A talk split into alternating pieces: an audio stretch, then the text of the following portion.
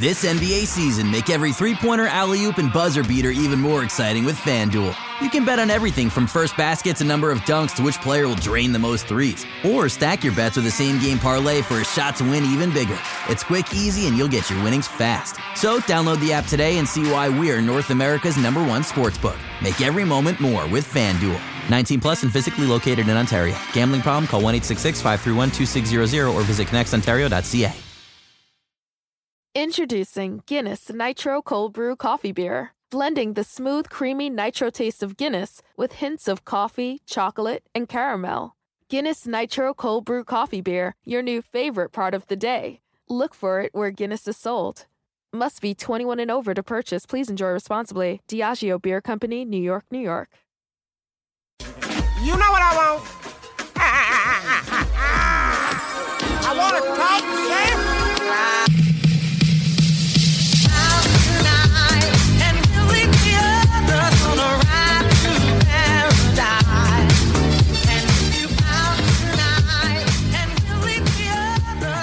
Hey, how's it going? Samson Folk here with the Raptors Weekly Podcast. I'm your host, of course, and today a very special guest, one of my favorites for the way that she sees the game, and quite frankly, even better because of how she writes about it. One of my favorite writers to take in, Yasmin Duale, contributor with Dishes and Dimes podcast, Yahoo Sports, and Basketball News. Yasmin, how are you doing today? I'm well. I'm well. How are you? Doing quite well it's kind of interesting to repeat the conversation in the exact same manner as we did before we got into the call. Right. I'm not sure what the what the actual like practice is. like I'm not sure what's supposed to be done. Right. I've never understood is this a performance now or is this yeah, a genuine like, conversation? Are we having it for the people or is it for ourselves and they end up hearing it? Like which is it, right? Yeah. They might think I'm rude if I just start talking cut to the chase. That's the way to do it. Just like our guy Kyle Lowry for the most part. So yeah. that'll take us into our first question. So, in your piece regarding the Raptors' record without Lowry, which was maybe more relevant a couple days ago, but you know that's the nature of this business. Things come in and out of vogue. You highlighted that the team plays a more relaxed style of basketball, maybe even bordering on complacent in your research for that piece, did you see any differences in pace or assist percentage in the games where he is and isn't there? Um, I did not check for that, but one thing I did notice is that um, Fred's numbers as like a more pure point guard make more sense when Kyle is out. I feel like his assists go up naturally um, since he's kind of forced to um, play a little bit out of his comfort zone in those cases. Um, but yeah, I, I, didn't see any stats uh, in regards to assist uh, percentage or pace in particular. But I would, I feel as though um, their transition scoring might go down without Kyle, since he's really good at those like hit ahead passes, the the quarterback passes. Um, but yeah, that's something to look at. I'm, I'm going to check that out. Okay, so when we're thinking about Fred as a pure point guard, this has been a big year, at least from my viewing of Fred, that he's kind of come around on some of the shortcomings that I've perceived him to have. Obviously, the finishing at the rim isn't completely there yet. You wrote about that earlier in the season, and he did describe himself as a pure point guard, a, a term you just used. What do you think about that position for him? Because I've always been of the mind that, and this is something, you know, a lot of people appreciate Robel for his opinion on the Raptors and different players. A Klay Thompson just removing six inches or so off of his height. And there you have Fred VanVleet. Obviously, this season, the playmaking has come up quite a bit. I, I've been really impressed with his game. Does this shape or change any way you see the future as it you know pertains to Fred, the pure point guard style, anything like that? Um, whether he says he may feel as though he's capable of, you know, being that pure point guard, which he totally could be. Um, but it's it's pretty clear that his um, comfort is as a scorer. I think that's when he's really in his groove when he's hitting those back to back shots, and now he's really um, expanded his game. He can uh, incorporate the mid range shot, which I think like can open up so much for him, and I think that will end up having. Uh, kind of a domino effect where getting to the rim might be easier for him since um, people will be coming up to guard that mid-range shot uh, from Fred, and maybe he can get the um, upper hand there. But um, it's clear that he's more comfortable as a scorer, and I agree. I think that his deficiencies as a point guard are like far less noticeable this season than they were in past seasons. Um, I think that he's just I, am noticing he's holding the ball less. Like even if he's not sure what to do, I, I think that he's more willing to initiate the next play before he would kind of dribble the air out of the ball, um, trying to create something. But you know now I'm seeing him utilize screens, um, trying to find his teammates more often. Uh, he hasn't perfected the pocket pass, but I'm just noticing um, the way he's orchestrating the pick and roll is a little better than I've ever seen it from him, um, and he gets really creative with it. So I think that's great to see. I think Fred ha- has shown that he has like that capacity to uh, improve. Um, much like Pascal, like it, it, may not be to the most shocking degree, and it kind of it kind of is to a shocking degree considering what he's come from being undrafted. But um, I think that he can kind of. I think that he's shown me so far this season that perhaps he can become that um, traditional point guard um, in the future, or at least um, gain the skills and have those skills in his arsenal. So if he ends up playing in that scoring role more often in the future, he can become um, a more um, regular point guard, traditional point guard if need be.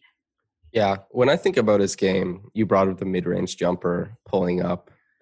The pull-up jump shot is, you know, it preceded better numbers at the rim for guys like Kyle Lowry, but not only Lowry, but guys like Victor Oladipo, who, despite their immense athleticism, especially early in his career, wasn't shooting well at the rim. As soon as he had way more volume as a pull-up threat, he started shooting much better at the rim. That seems right. like a natural progression in Fred's game. But the the less natural progression is the one as playmaker because that was never a huge part of his game most of his his assists coming off of drive and kick, but the manipulation rarely went past there. This season, as you say, towing the line between over dribbling and probing, there's more danger to what he's doing. And that speaks to right. his progression. As you said, the, the point guard duties have looked better than ever. I'm curious, though, this seems very up your alley, about what you think about players' perception of themselves and where they actually are. And do you think there's anybody else on the Raptors who that is a you know a bellwether for what the Raptors are doing game to game? Like Pascal Siakam, for example, last night and you know the game before, he's going to the rim more often. Maybe he views himself as I can get to the rim this game. I feel good. Or earlier in the season, shooting a lot of threes, trying to become a jump shooter, stuff like that. Do you think that's mm-hmm. one of the most important intersections is what players view themselves as rather than what they're capable of. That's always been a, a really intriguing topic to me. Um, I feel like their profession is unique in the sense that they kind of have to be a little like diluted in order to, you know, attain what they need to attain and to um, do all of these like fantastical things on the court. I feel like you have to be a little delusional in order to um, reach the heights. You know, uh, we were talking about it on Raptors group chat last week, where um, Kobe Bryant would say that I forgot what the exact quote was, but he used to say as a teenager that he's going to be Michael Jordan. You know, and I feel like it, it, in a sense, is diluted. But if he did not believe that, would he have attained everything that he did? So, you know, when you talk about a player like Fred, and you talk about everything that he's kind of overcome in terms of being undrafted, being undersized, um, and just kind of expanding his game over time, he's had to really believe in himself and, um, you know, against all odds, against those that, you know, didn't think that he'd be drafted and um, those who didn't think that he was a starting caliber guard, those who believe that he's not a traditional point guard. I feel like you kind of have to believe it. And sometimes it doesn't pan out. sometimes people don't end up like Kobe Bryant. So, um, you know, we're going to always have those cases where, um, you know, uh, I'm trying to think of an example of a player who's not very good, but Michael Beasley, maybe. Yeah, maybe Nick Young. I feel like there's a more there's a I feel like there's a funnier example that I'm just missing right now. I think last year's uh, Terry Rozier. Now I kind of believe it. maybe like um, classic Terry Rozier uh, would be a good example of a player who feel uh, he, he used to compare himself to Larry and Conley uh, a couple years ago but yeah, that, that's that's where my my what my take is on it. I feel like they all have to be a little diluted. They all have to have these kind of grandiose um, beliefs and images of themselves um, in order to kind of become what they are. And whether they fall flat, I don't think it really matters to them. Yeah, Fred is really interesting to me because he clearly has a bevy of self-awareness. Just you see how he speaks. Oh yeah. Any any any conversation that's recorded of him, and one could assume all the ones that aren't recorded, there's just a mass of intelligence and grace in the way he carries himself and the way he sees the world. Also mixed with a little bit of that bite-sized delusion that you need. So he's an interesting mix because he has the awareness to recognize the holes in his game, but he has the confidence to assume I will eradicate those holes. They will no longer be there. And then he'll make fun of Blake in media when he has a good finishing game and say, "I told y'all I can finish," something like that. It's it's interesting though. The what you bring up about Kobe is basically every player who ends up in the NBA, for the most part, outside of guys who end up on those All Star AAU teams, were the best player on every team they ever played on and then they come to the NBA and you have to say, okay, ratchet down that confidence oh, in yeah. relation to your teammates, but not in relation to yourself. What an interesting gamut to try and do. And, uh, you know, even guys like Jimmy Butler, who was never the best player on his team, he ends up in the NBA and people cite his ever growing ego as well. And that's not me saying anything bad about Jimmy. I think Jimmy is immaculate. He's perfect, but he does have a large ego. He, he does think he is incredible and you need that i guess it's uh oh, it's very interesting yeah and you can kind of see it in the rookie season that that brief culture shock when you go from an environment where you know you're the star um, to a league where you're you might not be the top you know 200 player Anthony Edwards yelling "Yes, sir" back and forth at Draymond. I think. Yeah. Except him, he's like an exception to every rule. he he is effervescent. He exudes confidence that I think might be able to transcend to other people. I don't know if he'll end yeah. up being a world leader someday or something like that, but it could it could end up being something. Okay, so a famous quote from you, Yasmin. Few things are guaranteed in life death, taxes, and the Toronto Raptors figuring out a way to look as polished and cohesive as possible. Are we finally starting to see the team around the corner into competence?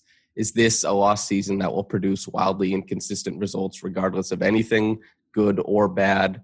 How do you feel about your read on the team at this point in the season? Um, I think it's the latter. I think that um, I don't think that they're turning a corner. I, am not comfortable saying that yet. Um, I think we, with 20 games in, we kind of see the deficiencies on the team. We see the issues at the center position. Uh, we see the issues that they have with inconsistent um, scoring at the rim. Uh, I feel like there is. I feel like they could really use a, a, third playmaker that's like that has some size. Like I'm basically describing Marc Gasol. um, but yeah, this is a team that I don't think.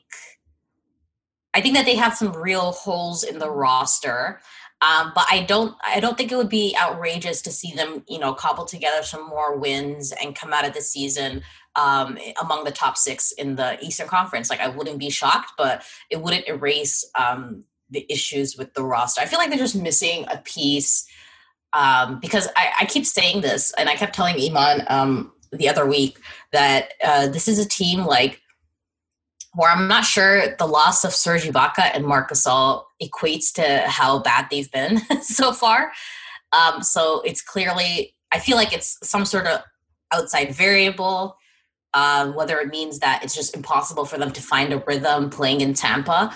Um, I don't know what it is, but I, I don't know. I feel, I feel as though I, can't get a read on this team which is like strange. Usually, um, they start off their seasons extremely well. They broke a lot of records this season with how poor their start was. So, yeah, I can't I can't say anything for sure, but I feel like there are some um, there are some issues with the roster right now. I am definitely part of the group that thinks Gasol is a big, big part of it, and Gasol is a, a bit of a, a polarizing player. I remember Zarar on the Raptors Republic account tweeted, "Why do we want even? Why do we even want Gasol back?" And then the Raptors Republic group chat, everybody, even Robel chimed in, and he he's not in there very often. He was like, "That's wrong. Why are you saying that?" And basically, it was everybody saying that. And a couple weeks ago, somebody I can't remember who asserted that Ibaka is better than Gasol. And he very well could be at this point, but I still said Yeah. I think I'd rather have Gasol. Now that's that's a bit spicy, I understand, but I really think a guy who's able to corral the back line and orient players in the proper space and gap properly, especially with the Raptors who there's so much rotation in that defense. I think uniquely on that team, it's more important for a guy like that than a guy like Serge Ibaka who traditionally is going to give you more value. It's it's an interesting thing to lose two guys like that at the same time. And I feel like Boucher has done a really good job at supplementing like Mhm. that loss of scoring um, that Serge, you know, had. Like, Serge, his thing was that that scoring boost, those sudden back to back threes, you know, when you're down six or something, uh, that you just come in clutch with. And I feel like Boucher has mimicked that, like to a huge degree. He's done so well this season, um, considering what my expectations were. I thought it'd be a huge issue, um, but I can't wait till he gets in the game nowadays. Um, but it seems that. Um, I, um, we can reach a point in the season where we see Aron Baynes really like just everything click into place for him. Um, because I, w- I I used to watch him on the Celtics, I used to watch him on the Suns, and he's a really good player. Um, and I feel like he hasn't played to the best of his own abilities, let alone um, becoming that replacement to Mark. So I feel like as soon as we see him string together multiple uh, great nights, which he has been, you know, in the past few games, um, we'll really see how things uh, pan out. But right now it just feels like there's something missing. So perhaps I was just underestimating um, Gasol's importance um, on the defensive end. But like to me, I feel like I've noticed Gasol's absence on the offensive end uh, with his passing, and you know that he would act as kind of the connective tissue for the team, and I think that's missing right now. Um, but yeah, that's what I've noticed. Yeah, the Ibaka thing, you said the two back to back threes. Ibaka's scoring was rarely piling on to people. It always seemed like it fit right into the meat of the game.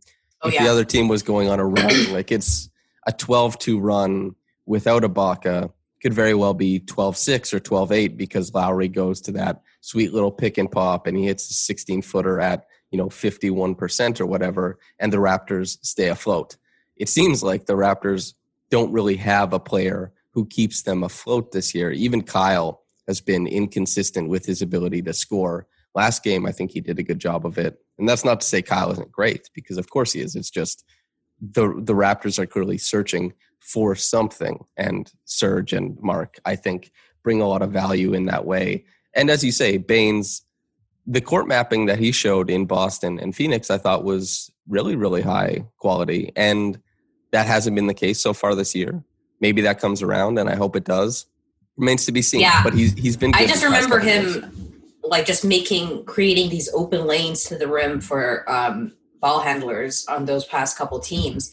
And I'm like, oh, this is a guy who like really understands how to create, you know, advantageous situations for the stars of the team because what he- he's been doing for like a couple years now. So, um, seeing as how he hasn't really found that yet, I think I'm going to give him more time because he's in a brand new system, and we know that the Raptors play like a very unorthodox style. Um, so I think I he, I think he deserves a little bit of patience, but we'll see.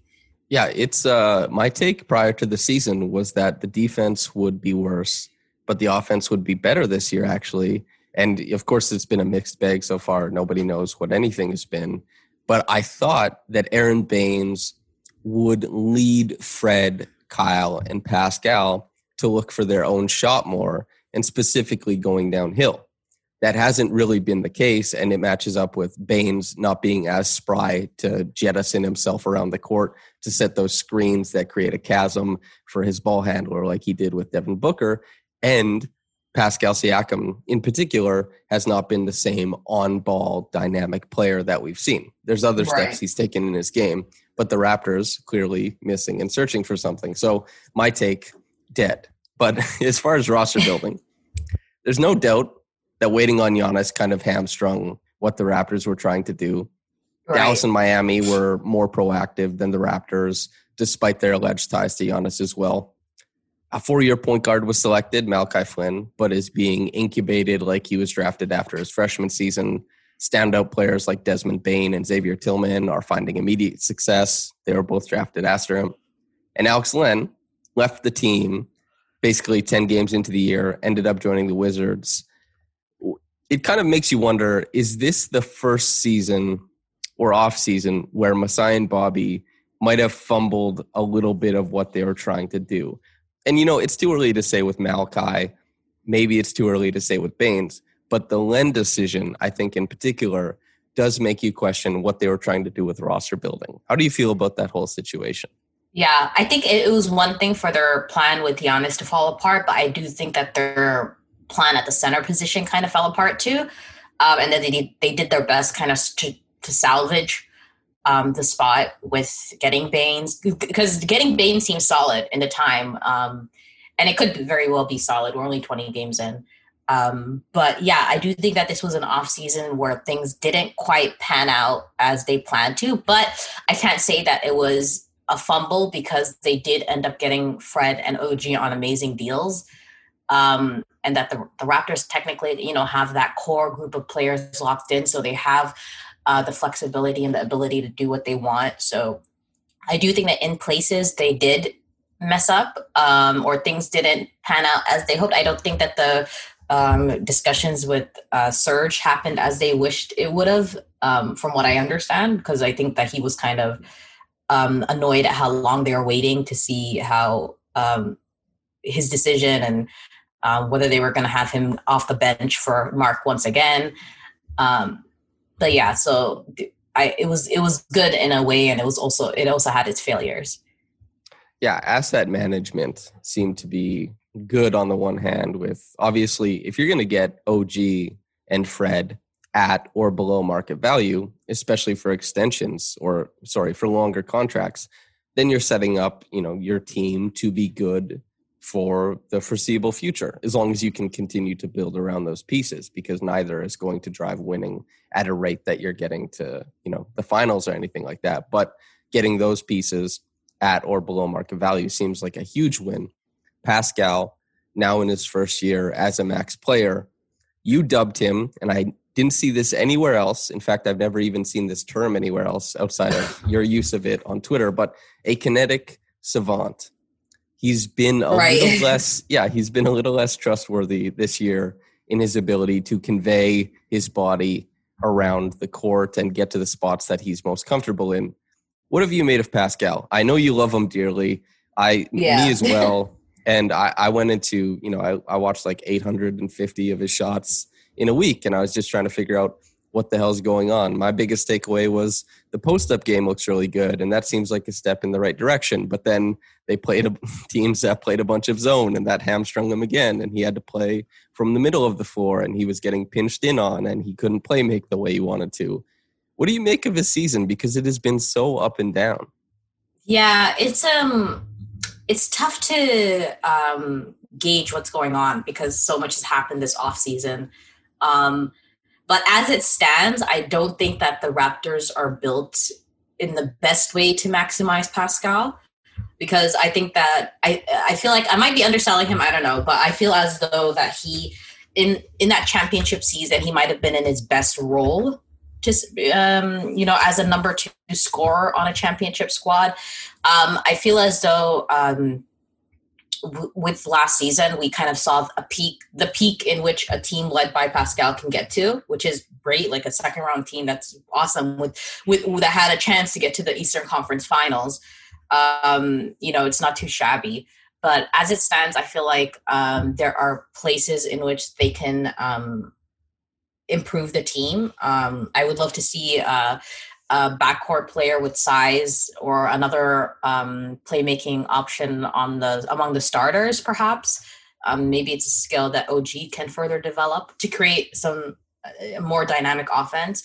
But as it stands, um, yeah, I agree with what you said. Um, I do think that even though he has improved in a lot of places over the course of the shorter off season, I do think that his handle um, looks a little uh, weaker, but that could be due to um, conditioning because I do know that um, when you are when your stamina isn't as great as it usually is, your handle tends to be like the first thing to get sloppy.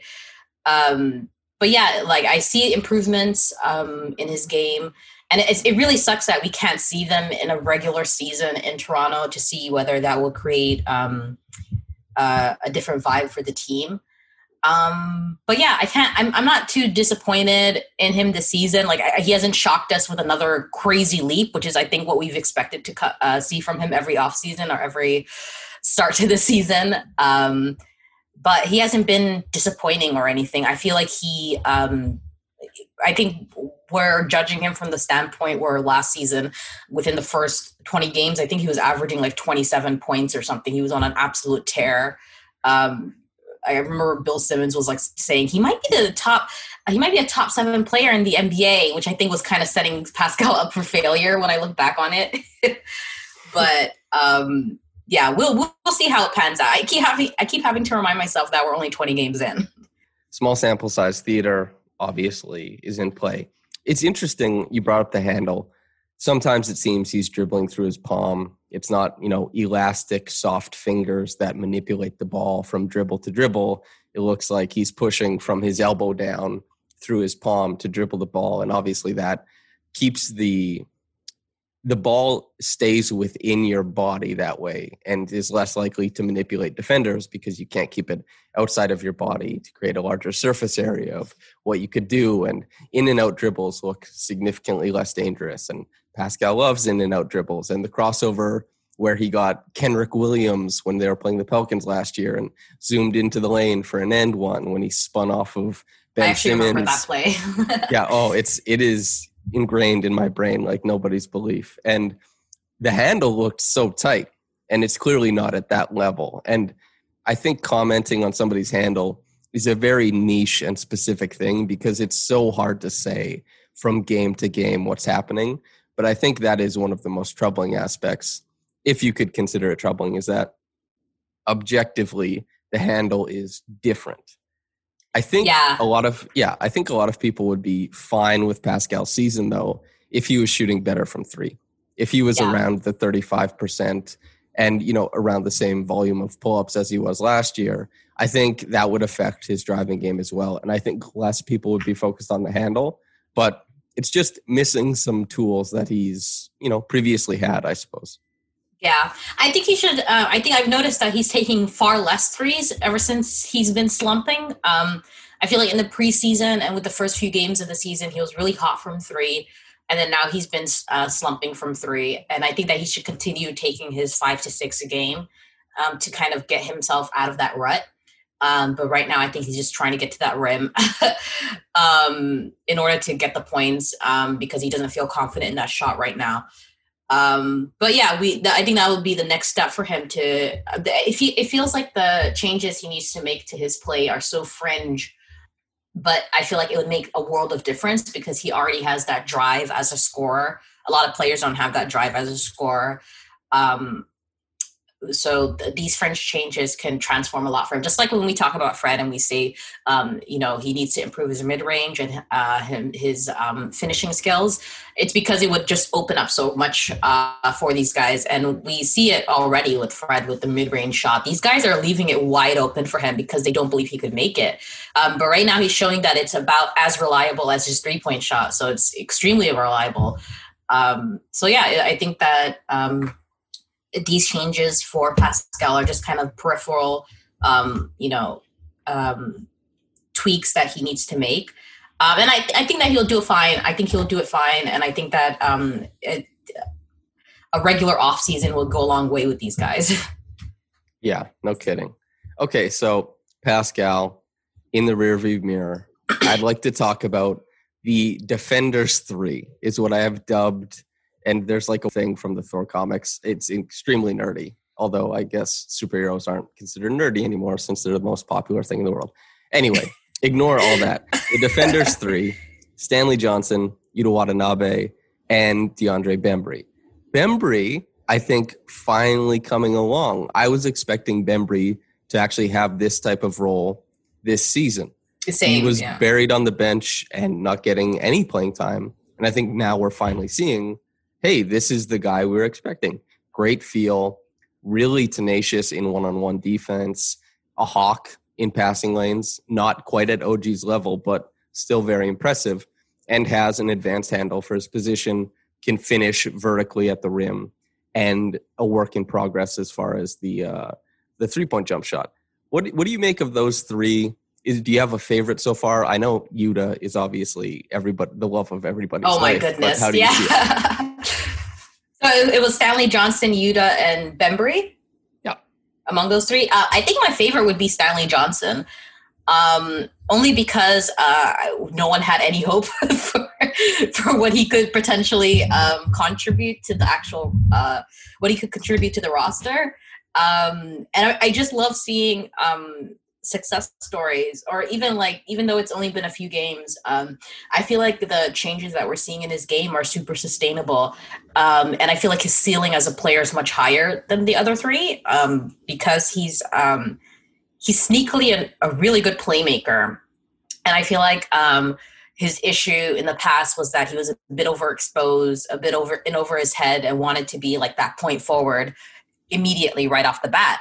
Um, but here, um, seeing the Raptors minimize his role and seeing him excel in those within those limitations has been really good. And you know, as we know with the Raptors, if you're playing well, they don't care about um, you know the past or how you done how how you were perceived before. If you're playing well you're going to receive minutes. You're going to be um just right up there with the starters in terms of um how vital you are to winning day in and day out. So to see um not only has he uh, improved within his role but just seeing his shooting from the corners look really good is like a game changer for him um and then you put on top of that he's an excellent defender um so, you know, I'm really excited to see that for Stanley Johnson.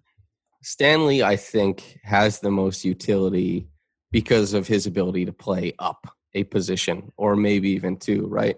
And I still think that DeAndre is probably, I guess we disagree here a little bit, but I think DeAndre is the guy with the highest ceiling because I perceive him to have a little bit of that playmaking bent an improvisational bent in his game that makes him a good playmaker, the same way you might see from Stanley Johnson. Only Bembry, I think, is a little bit more electric off the dribble. I think Yuta right. is the best defender of the three. And this as is is as is he's the best among the three. Period. Yeah. I feel like I feel like that guy, like his IQ on the court, he always seems to be in the right place at the right time. And I think we've seen enough that it's not simply coincidence. I think he's just a genius like that on the court. Um, and he's been hitting threes. Like I, I can think of so many teams that could use a player just like him. And the three, you know, Stanley is a very low down, build from the ground up three point shot. It's not fluid, but he's no. been hitting it, and that's good. But Yuta, the bones of a good jump shot are clearly yeah. there. It's it's not pure pure but it's it's a nice jumper. So you believe that it can work itself into something that's quite consistent. I watched a couple of his games prior with the memphis hustle prior to the season just because i wanted to be up to date on him. And then i tweet out i'd like yuta to get a roster spot. Everybody says no no no. What about Oshae yuta whatever forget this guy. And i was like guys i think he's actually good as hell and if more people had seen him I like I don't think my eye test is immaculate or anything. I just think people didn't see him. As you say, he's just always in the right spot. Rebounds, closeouts, rotations, sniffing out an opportunity on offense, cutting to the middle, you know, flashing to the ball. It's all there. He no. reads the game at an extremely high level. And the way he contests shots without fouling, like right at the rim, continuously getting that turnover, um, either from a block or just disrupting the shot, has been insane. He's yeah he is he's very very cerebral out on the court. I've loved his contribution so far. I i hope that he continues to get minutes. I think there is an avenue for him to stay in the raptors rotation with the you know the d-earth of talent or you know rotation guys behind pascal siakam. I think yuta slots in and can share you know by committee the extra four p- minutes with chris boucher i think that's fun and then the three, I like Stanley Johnson. I like DeAndre Bembry. I hope they usurp the minutes from Terrence Davis because, as you noted, the Raptors not caring what happens in the past, you get minutes. Obviously, that applies to TD. So, oh God, there. yeah, I guess. But I I've been disappointed that he's gotten more minutes than those three players because I think, as far as on the court, you I think they've been better. So it's a little bit disappointing to oh, see definitely, that. Yeah it's uh but I, I think it's clear that they're trying to to trade him or something, or getting him these minutes to get his value up. I I think it is. Do you think? I never I don't know. I never know because that is a very that's a fan thing. You know, I've never ever heard an executive say, "We played him for 6 games and suddenly everybody wanted to trade for this guy." I've never heard of that. I don't think they'll explicitly say that, but Yeah. I do think that they do. I do think that they give minutes um, if they know that a player is like a pure scorer or something, or they know that they can get buckets. Um, then they have a little bit more substance behind any trade proposals, perhaps. But who knows? Could you imagine just crossing your fingers, hoping that they see Terrence Davis's relocation three, but not him just smacking the hell out of a spot up shooter on the other end? They're like, oh God, I Oh, hope they don't catch it on the watch. Only, screen." new- as we know, they only look at uh, YouTube highlight compilations. So those, Yeah, exactly. those never, those never uh, show the fouls or the turnovers. the the New York Knicks budget doesn't cover a league pass, so they're just watching, you know, down to Yep. book videos on on YouTube. Is there um is there anybody else on the roster who you find extremely intriguing that you've been watching this year? I, I find Malachi intriguing in the sense that um, I'd like to see how he adjusts to the NBA because I remember watching him uh, like his um, games, his college games, and saying this is a guy who's not very athletic. He's um, like even Lowry, young Lowry, had like bounce to him Major Uh, burst from yeah Lowry. just burst like you know um kind of just takes you like it knocks the wind out of you um but malachi does not have that kind of first step on defenders he's more I would just like to see how he adjusts to the NBA because he he will never have the physical advantage. It seems at the at the at the t- uh, for the time being. Sorry. Um, so I'd like to see how he um, in college he would get a lot of his looks from the, uh, the pick and roll because I feel like it's the only way he could get to the rim and the only way he can um, uh, con- contribute on the scoring end. So I'd like to see how he adjusts to the NBA. Um, I think we've seen flashes of that um, of that um, his usage of screens and whatnot, and always, tending to make the right pass. Um, I haven't seen anything too worrying about decision making. I have seen some hesitancy about taking guys off the dribble, which I, you know, I, I would just like to see how he adjusts to that. He's going to be a player that we're probably going to be monitoring for a few years. So um, hopefully he'll get a little more run when they find more of a rhythm. hmm The intersection of confidence and belief and all that kind of stuff. What what are your real skills? What are you willing to do out on the court? I think Malachi is a good example of that. As you say, the burst is not exceptional by any means. A guy who in college used screens to create openings and then through skill and guile managed those openings, keeping help side defenders at bay, putting his own primary in jail, and then making his reads from there. The Right. reads, I think, the reads, I think, are quite good. I think he manipulates passing lanes with his body and with his eyes, and he is risk averse while still being able to create opportunities. There are some guys, you know, Patrick McCaw, I think, is a very risk averse passer. The way they used him last year, they'd run horns, they'd have him make the decision at the top, and that was basically it. And then he was just a swing pass guy.